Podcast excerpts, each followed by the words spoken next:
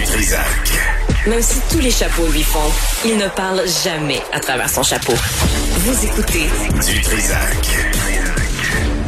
Bon, ça, ça marche pas. Patrick Déry est avec nous pour faire le bilan des nouvelles du jour. Patrick, bonjour. Salut Benoît, es-tu prêt pour euh, ta ration quotidienne de bonnes nouvelles? Ben oui, mais, mais je trouve que tu nous sers, tu nous sers ta chronique d'hier. c'est, c'est les mêmes choses. L'actualité, des fois, l'actualité se répète. Euh, écoute, on, on va essayer de faire des petites différences quand même. Euh, c'est sûr, les, les chiffres du jour sont les mêmes qu'hier à peu près. Là, on est à deux mille cinq cent dix-neuf cas, donc c'est dans la moyenne de ce qu'on a vu depuis cinq six derniers jours. Si ça se poursuivait encore pendant quelques jours, ça serait une bonne nouvelle. On a huit cent soixante et onze cas à Montréal, deux cent quarante-cinq à Laval, qui reste la région la, la plus touchée dans la province, là, par une bonne marge. Un rec- presque le record dans les Laurentides, cent soixante-seize cas, puis encore près de quatre cents cas à Montérégie. Euh, soixante-quatorze décès, ça c'est assez élevé.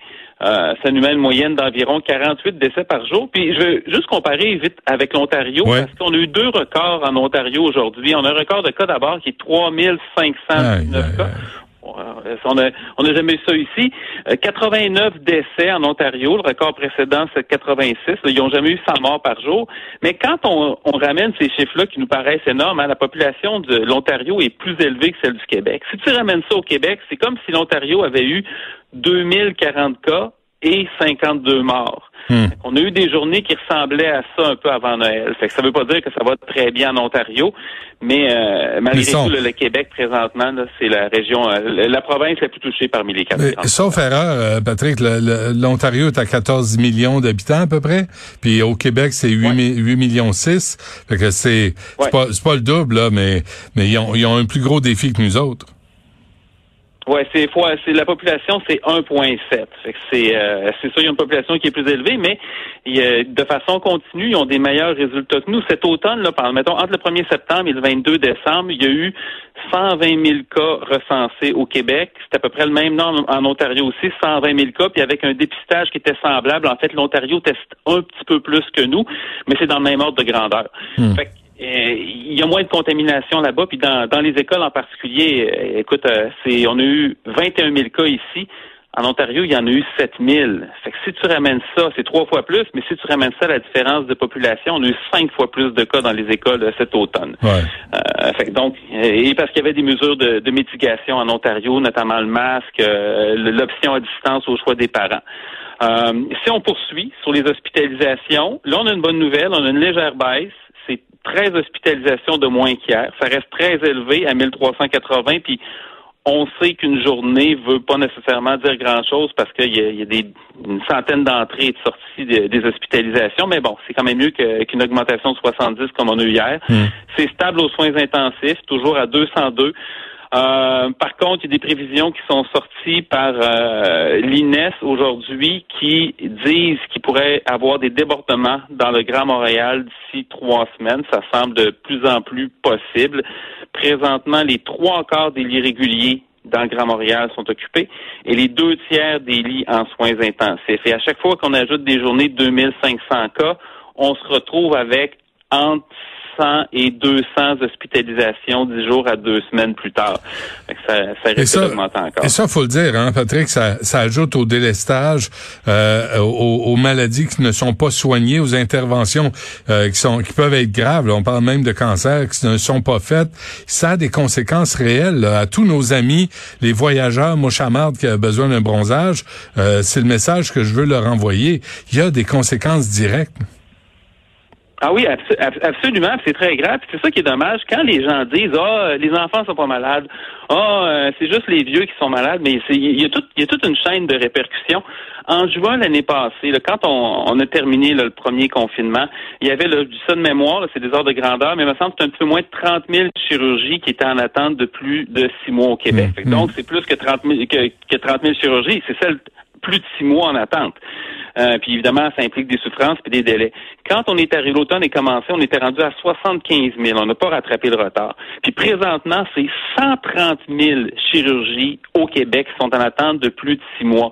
Fait qu'il y a des, il y a des gens qui subissent des, des examens en retard, qui sont opérés en retard. Ça fait qu'il y a des conditions qui se dégradent. Euh, il y a des cancers, par exemple, à un moment donné, qui étaient opérables et, ou traitables et qui ne le sont plus. Mmh. Et ça se voit même dans les statistiques, parce que pour euh, les, les maniaques de statistiques ont vu, là, sur les, si on regarde le, les décès cet automne, ils commencent à avoir une surmortalité qui dépasse Euh, la mortalité qui est associée à la COVID, fait qu'on sent un peu les contre-coups de, de la pandémie. Fait que non, c'est, c'est, c'est, c'est extrêmement grave ce qui se passe dans le réseau de la santé.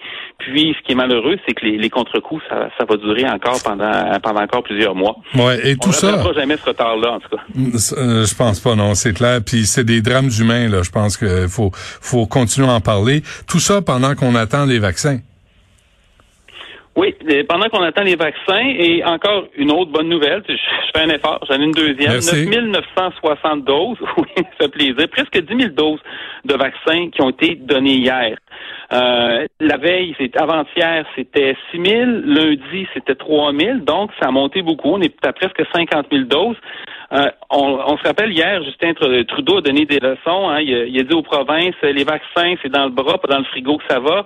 Le, le député euh, Pablo Rodriguez, le député libéral aussi, s'est, s'est mis de la partie, et les deux se sont fait répondre assez sèchement par le premier ministre et euh, par le ministre de la Santé, M. Dubé, qui a dit essentiellement, tout ce que vous nous envoyez en dose, on va le donner dans la semaine. Et euh, présentement, c'est en train de monter la vaccination au Québec. Euh, le gouvernement prévoit donner la première dose à au moins deux cent cinquante mille personnes d'ici le huit février. Fait que c'est dans un mois, ça protégera pas tout le monde, puis on sait que quand la première dose est donnée, ça prend quand même quelques jours avant que ça fasse effet.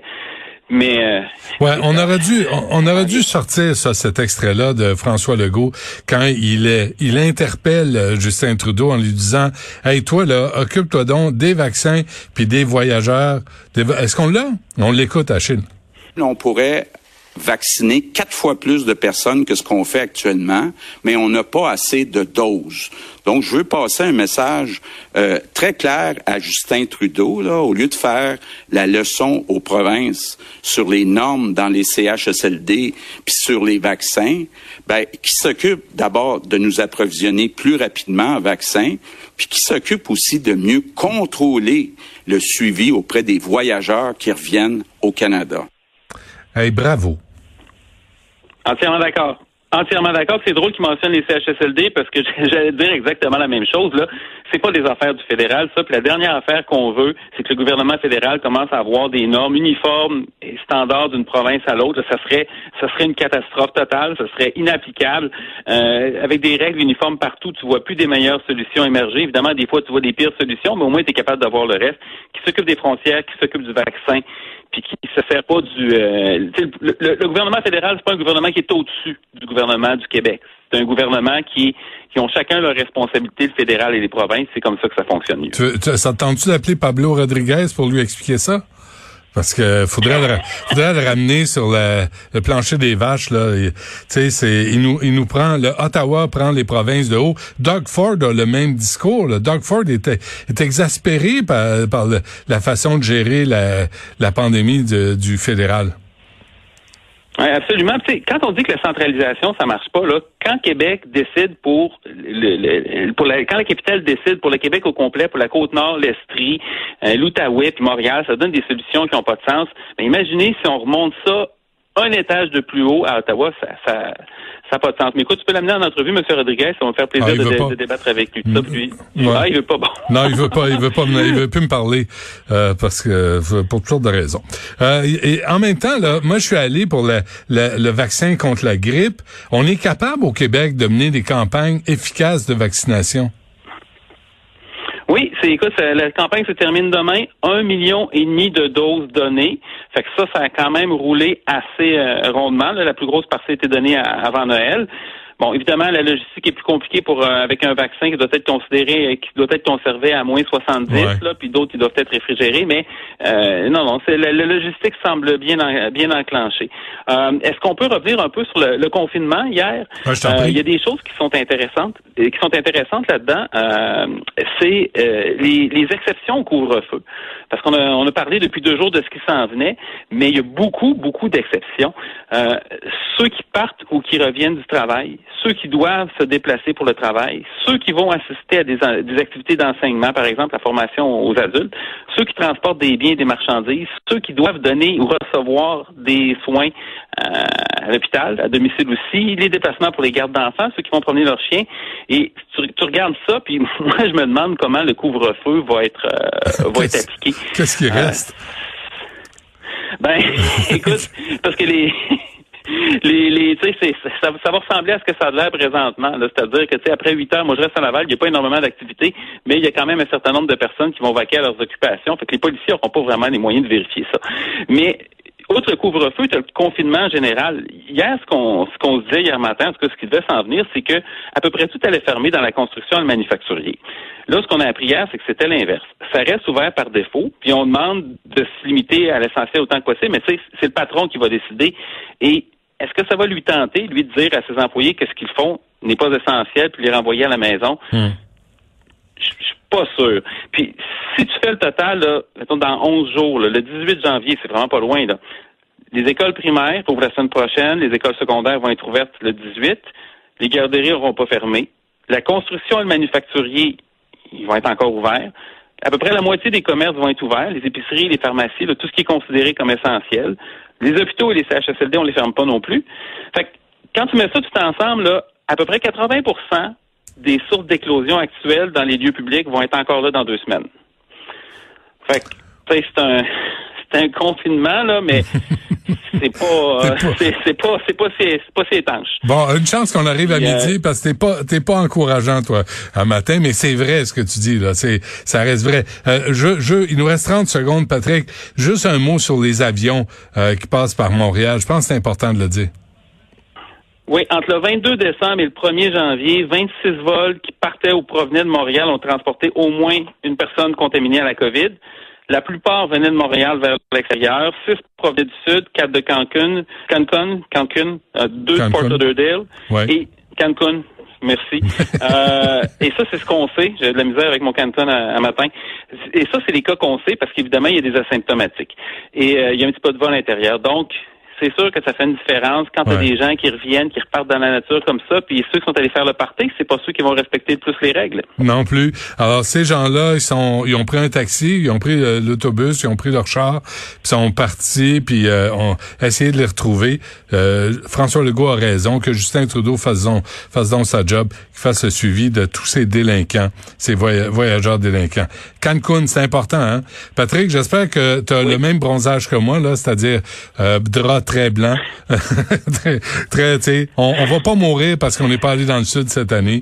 Euh, on a, tout le monde a, aurait pu s'en passer. Fait qu'on se laisse là-dessus. Non, exactement. On peut, on, on peut aller prendre une marche dehors, ça va faire du bien aussi. Exactement. Merci, Patrick. On se reparle demain.